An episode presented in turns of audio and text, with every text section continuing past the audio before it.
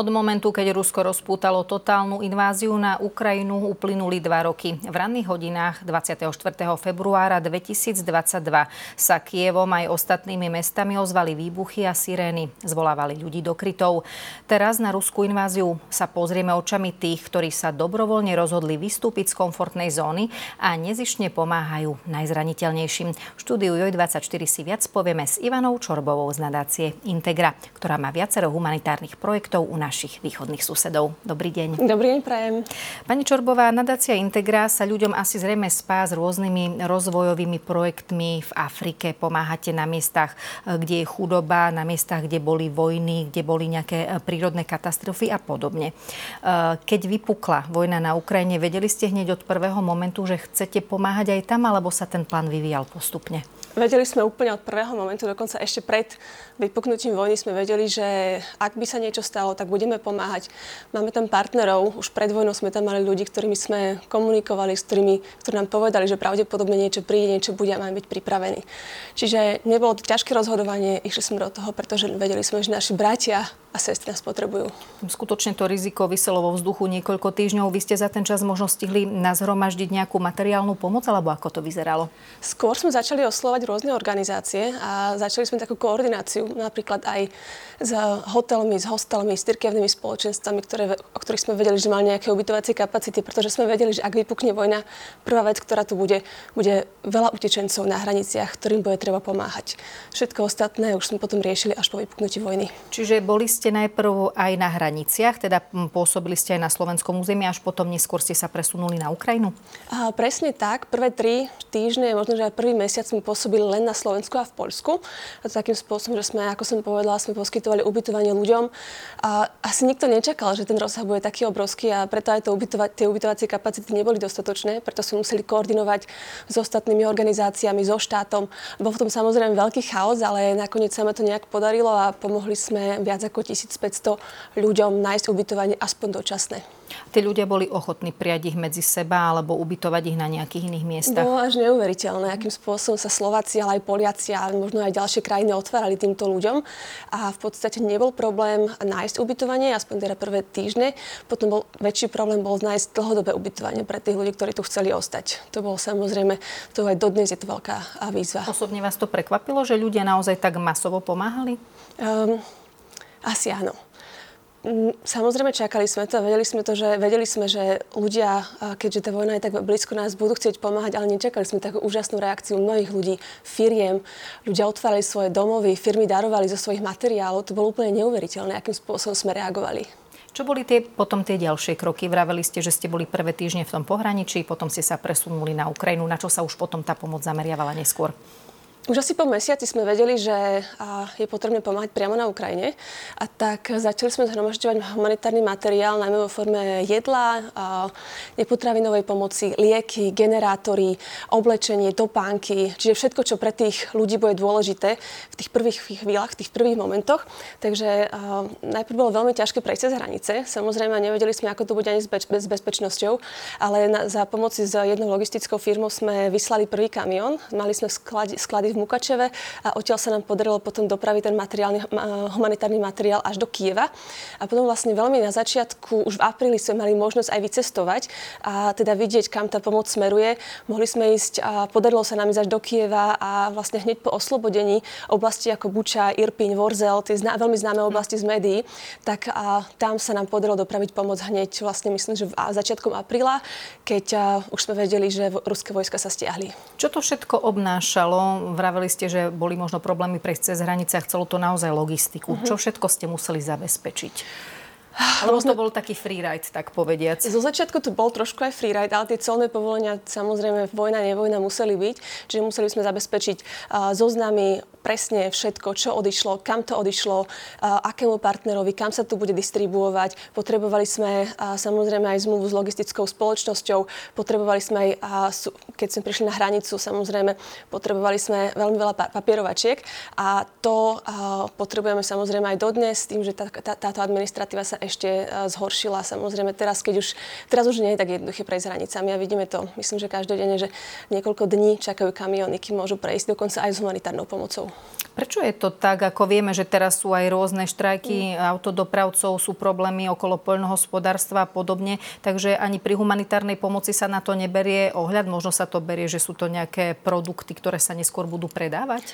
Tá koordinácia je aj doteraz a v podstate cez našu takú platformu, ktorá sa volá Umrela, máme isté výhody ako humanitárni pracovníci, ale taktiež vlastne sú potrebné povolenia práve preto, aby sa zabránilo týmto zneužitiam aj humanitárnej pomoci, pretože počuli sme žiaľ aj o prípadoch, kedy sa aj humanitárna pomoc predávala, ako ste povedali.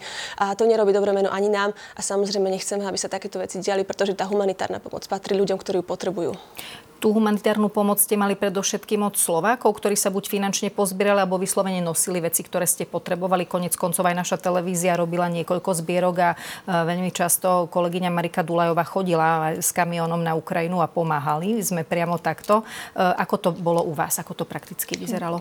Bolo to rôzne. Zo začiatku sme mali veľmi veľa humanitárnej pomoci aj od ľudí, od firiem slovenských, ale aj zahraničných firiem. Dokonca nám niektoré firmy z Británie vyslali kamióny, kamióny s humanitárnou pomocou. To bol vlastne tá prvá, myslím, že prvé týždňa alebo prvé mesiace, ale potom sme museli humanitárnu pomoc nakupovať. Keďže nebolo také jednoduché nakupovať na Ukrajine, tak väčšina humanitárnej pomoci odchádzala zo Slovenska. Nakupovali sme ju z okolitých krajín vo veľkoskladoch, čiže za veľmi dobrú cenu. A teraz vlastne v tých posledných mesiacoch už vidíme, že takmer všetko je dostupné na Ukrajine, čiže už neimportujeme a snažíme sa vlastne zabezpečiť tie potreby z tých lokálnych zdrojov. Znamená to, že tí Ukrajinci tú pomoc teraz reálne nepotrebujú až v takej miere, že sa stali možno sebestačnejšími? Asi sa to nedá povedať v tých oblastiach, ktoré sú najviac súžované vojnou. Asi by sme to až takto nemohli povedať. Ani si to netrúfnem povedať, ani s tým nesúhlasím, pretože stále tá pomoc je tam potrebná. Dokonca 40% ľudí potrebuje humanitárnu pomoc, či už je to vo forme liekov, vo forme jedla, nepotravinovej pomoci, hlavne na fronte alebo blízko frontu, pretože napriek tomu, že je to veľmi ťažké, tam tí ľudia sú to najmä starí ľudia, čo patria k takej najzraniteľnejšej skupine obyvateľov, ale potom je tam podľa štatistik až 50% ľudí je nezamestnaných. To znamená, že aj oni potrebujú z niečoho žiť. Štát zabezpečuje alebo poskytuje strašne málo, veľmi nízku finančnú pomoc týmto ľuďom. Čiže tá pomoc, ktorá v začiatku bola taká, že humanitárna krátkodobá, my sa už snažíme teraz robiť skôr dlhodobejšie. Podporujeme napríklad farmárov nákupom rôznych semienok, sadeničiek, napríklad zemiaky, cibulka. A teraz sa už snažíme... Pestujú to? Ale napríklad toto robíme v Černihivskej oblasti, ale čo sme si všimli a čo počúvame, že strašne veľká oblasť je tam zaminovaná. Hlavne v pohraničí, pri ruských hraniciach, tam je taká 140-kilometrová oblasť a 1/3 je úplne zaminovaná. To je tam, kde pôsobíme a vlastne čo oni potrebujú je, aby sme to... neviem, či my, alebo proste nejaké organizácie to pomohli odmiňovať, pretože tá oblasť je veľmi farmárska, veľmi veľa ľudí sa tam živí farmárčením a oni tam nemôžu chodiť ani do lesa. Keď sme tam boli, tak všade boli značenie pozor míny, smrteľné nebezpečenstvo, takže oni nemôžu chodiť na huby, nemôžu zbierať nejaké lesné plody, majú problém vysádzať, čiže ten problém je tam obrovský a tí farmári tým trpia samozrejme. Ďalší projekt, ktorý rozbiehate, je vlastne pomoc ženám, aby rozbehli nejakým spôsobom to mikropodnikanie. Ako si to vieme prakticky predstaviť? Niečo ich učíte alebo odovzdávate im nejaké zručnosti, prípadne dostanú nejaký štartovací balíček, nejaký kapitál, aby to vedeli rozbehnúť? Presne tak. Môžeme si to predstaviť ako taká podpora nejakého malého startupu. My sme niečo podobné robili aj na Slovensku, ešte vlastne keď padol komunizmus v 90. rokoch a veľmi sa to ujalo. Videli sme v tom veľmi pekné výsledky. A niečo podobné sme sa rozhodli robiť aj na Ukrajine. Ono už veľmi, veľmi krátko po vypuknutí vojny my sme počuli, že ľudia chcú pracovať. Oni nechcú dostávať len humanitárne. To hovorili tí, ktorí prišli na Slovensko. Oni okamžite chceli pracovať a my im prácu nevieme dať, pretože nemáme tam zatiaľ žiadnu firmu na Ukrajine. Ale čo vieme dať je nájsť tých ľudí, ktorí majú tie podnikateľské zručnosti, ktorí majú nejaký dobrý nápad a ktorí už pred vypuknutím vojny robili podnikanie. A vlastne chceme takýmto spôsobom nejakou malou finančnou čiastkou. U nás je to moment momentálne nejakých 5 000 eur, dáme im ten kapitál a oni začnú podnikať. My sme vlastne v takom prvom kole vybrali 50 podnikateľských nápadov, z nich sme podporili zatiaľ 8, bol to taký pilot a teraz chcem pokračovať v tejto oblasti, pretože v tom vidíme veľký zmysel. Napríklad iba poviem taký krásny príklad takej pani Oleny, ktorá založila jazykovú školu. Podobno mala aj v Charkove, ale to bolo zničené. Prišla do Ternopilu na západe Ukrajiny, založila ju tam a teraz momentálne už zamestnáva ďalších 10 žien. Čiže ono to má aj taký multiplikačný efekt a to v tom vidíme obrovský zmysel. Čiže vy máte spätnú väzbu, ste v kontakte s tými ľuďmi a viete, ako sa tým ženám darí, ktoré si takto hľadali prácu. Teraz v decembri sme boli na monitorovacej ceste, stretli sme všetkých 8 žien, mali sme takú takzvanú fokusovú skupinku, kde sme sa ich pýtali, ako to išlo, ako sa im to páčilo a nás tie príbehy všetky doslova že rozplakali. Bolo to veľmi silné počuť, jednak to, že oni začínali úplne odznova, jednak bolo úžasné vidieť, že tie ženy sú krásne a také šikovné, chtivé a že sme im samozrejme mohli pomôcť. Veríme tomu, že všetky tie podnikania nielenže začnú, ale budú aj pokračovať. No vy ste pomohli, teda vaša organizácia aj jednak opraviť desiatky domov a jednak postaviť ďalšie desiatky. No okrem toho ste poskytli aj psychologickú pomoc a to najmä deťom. Na stránke máte číslo 2300. No tak tým, že náš lokálny partner pred tým, ako vojna vypukla, pracovala práve v konzultačnej oblasti a psychosociálnej oblasti, mali sme celú databázu psychológov, takže to bolo veľmi prirodzené, že sme začali sa venovať práve tejto oblasti a už po vypuknutí vojny my sme videli a doteraz to vidíme, že tí ľudia strašne trpia traumami a takými posttraumatickými syndromami a najmä na deťoch to je veľmi viditeľné.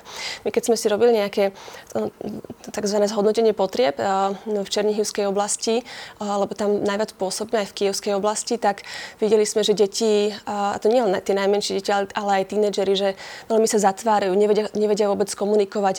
Dokonca 50% detí ešte dnes nechodí do školy alebo chodí len dištančne, čo má tiež obrovský dopad na tie deti.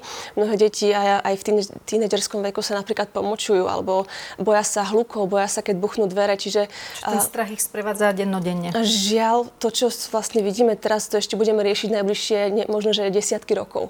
Že tá budúcnosť tých detí je už istým spôsobom naštrbená práve tou vojnou. A to sa snažíme riešiť takými terapeutickými tábormi, že na 2 týždne ich zoberieme do Kyjeva, tam máme také sanatórium, kde prichádzajú celé rodiny a tam sa tým deťom a rodinám venujeme a snažíme sa ich naučiť, ako prekonávať traumy, ako sa otvárať. Majú tam cítia sa tam v prvom rade bezpečne, konečne nemusia prežívať každodenné sirény, útoky, na rozdiel od tých oblastí, z ktorých pochádzajú. A vlastne snažíme sa im dať tie nástroje, aby vedeli, ako ďalej. A to je vlastne v tom spočíva tá pomoc. Stačí taký 2-týždňový tábor. Určite nestačí, my ešte potom robíme aj taký akože online follow-up, alebo ako by som to nazvala, že chceme ich sprevádzať ďalej, ale to je to, čo zatiaľ môžeme urobiť. V prvých týždňoch sme sa venovali psychologickú pomoc trošku iným spôsobom. Vlastne niekoľko sedení sme mali s týmito ľuďmi, ale vlastne potom sa tá pomoc pretransformovala práve do týchto táborov. A vidíme v tom zmysel, máme veľmi pekné výsledky, ale vieme, že to nestačí. Vieme, že budeme sa musieť ešte viac a dlhodobejšie venovať týmto deťom. Čiže vidíte, že tým deťom to prospieva aj na nejakých konkrétnych príkladoch. No napríklad, keď sme tiež tam boli v decembri a stretli sme tie deti a stretli sme aj tých psychológov, oni vraveli, že je to vidieť v ich očiach. Je to vidieť, že keď tie deti prídu a ich oči sú vlastne smutné, a prežívajú takú beznádej, že oni po tých 2 týždňoch, že majú v očiach opäť radosť, cítia sa, že je tam nejaká nádej na tú lepšiu budúcnosť, vlastne odchádzajú šťastné. Veríme, že im to ostane, ale samozrejme, keď sa opäť vráti do tých oblastí, kde dennodenne počujú rakety a dennodenne utekajú do krytov, tak samozrejme, že tá práca bude dlhodobá. Čo najhoršie ste na Ukrajine zažili? Asi tá prvá cesta, ktorá bola hneď v apríli, ako som spomenula, keď ruské vojska práve odešli z Irpine, Buča, Vorzel a vlastne z Kyjeva, my sme mali možnosť ísť a navštíviť aj tie domy, ktorých ruské vojska boli a počuť tie príbehy ľudí, ktorí týždne sa schovávali v krytoch a v pivniciach a potom po tých pár týždňoch vyšli a našli zničené domy, zničené mesta, mŕtvych priateľov. To bolo skutočne veľmi silný moment aj pre nás, a ktorý sme s nimi plakali a doteraz akože mám také zimomriavky a doteraz ma to veľmi vnútorne boli, keď sa na to spomínam. A ešte jeden taký silný moment, tiež taký smutnejší, bolo, keď počas Eurovízie vystupovala práve ukrajinská kapela z Ternopilu a vlastne práve vtedy vyslali Rusi bombu na Ternopil a zasiahli náš humanitárny sklad, kde sme mali všetku našu pomoc, nielen pre západnú, ale pre východnú Ukrajinu. Vlastne humanitárna pomoc v hodnote asi 200 000 eur bola zničená a tým pádom aj pomoc pre tisíce rodín bola zničená. Ale samozrejme videli sme aj veľmi pozitívne príbehy, napríklad tie ženy, ktoré som spomenula, to boli krásne príbehy o takej sile a tých Ukrajincov, o takej chtivosti a o takej oddanosti, že my chceme pokračovať a chceme nájsť ten zmysel v tom živote aj počas vojny a aj po vojne. Sú Slováci ešte ochotní stále pomáhať? Posielajú vám financie alebo nejakú inú materiálnu pomoc, respektíve z čoho fungujete? Z čoho všetkého to dokážete vy poskytnúť? Tak my ako nadácia, my potrebujeme získavať finančné prostriedky od darcov, od sponzorov, z rôznych fondov. Reagujeme na rôzne výzvy, či už napríklad aj výzva Slovak Aid, čo sú vlastne financie z štátneho rozpočtu, medzinárodné organizácie ako OSN. A samozrejme, na začiatku vojny sme videli, ako sme sa aj rozprávali, úžasnú ochotu ľudí pomáhať aj finančne. A to bolo neskutočné. V živote sme takéto niečo nevideli, aby ľudia boli takýto ochotní podeliť sa aj finančne. A ako sa predpokladalo, tak sa aj stalo, že vlastne teraz už ľudia, my to voláme tzv. únava donorov alebo darcov, nechcú toľko darovať a vidíme aj takú rozdielnú spoločnosť aj v tej otázke pomoci a tiež sa pýtame, že prečo to tak je, prečo tí ľudia nevidia tú potrebu, ale chápeme, že samozrejme aj Slováci, chápeme argument, že aj Slováci potrebujú pomoc. Rozumieme všetkým argumentom, ale zároveň nám sa zdá a veríme v to, že neodporuje si to, že pomáhame Slovákom alebo iným častiam sveta, neodporuje to, že by sme pomáhali naďalej aj Ukrajincom. Takže určite chcem poďakovať všetkým, ktorí darovali, aj firmám, firmy boli neskutočné, darovali čo mohli a samozrejme chcem aj tak vyzvať, že alebo pozvať ľudí do toho, že aj k tomuto dnešnému dňu, ak by chceli, ak boli ochotní, tak bolo by úžasné, ak by sme samozrejme ešte podporovali naďalej tú Ukrajinu. A my s Ukrajinou budeme stať naďalej, samozrejme, verím tomu, že až do víťazstva. Pani Čorbová, ja vám ďakujem, že ste prišli a že ste nám predstavili celý tento projekt. Vám veľmi pekne ďakujem za pozvanie.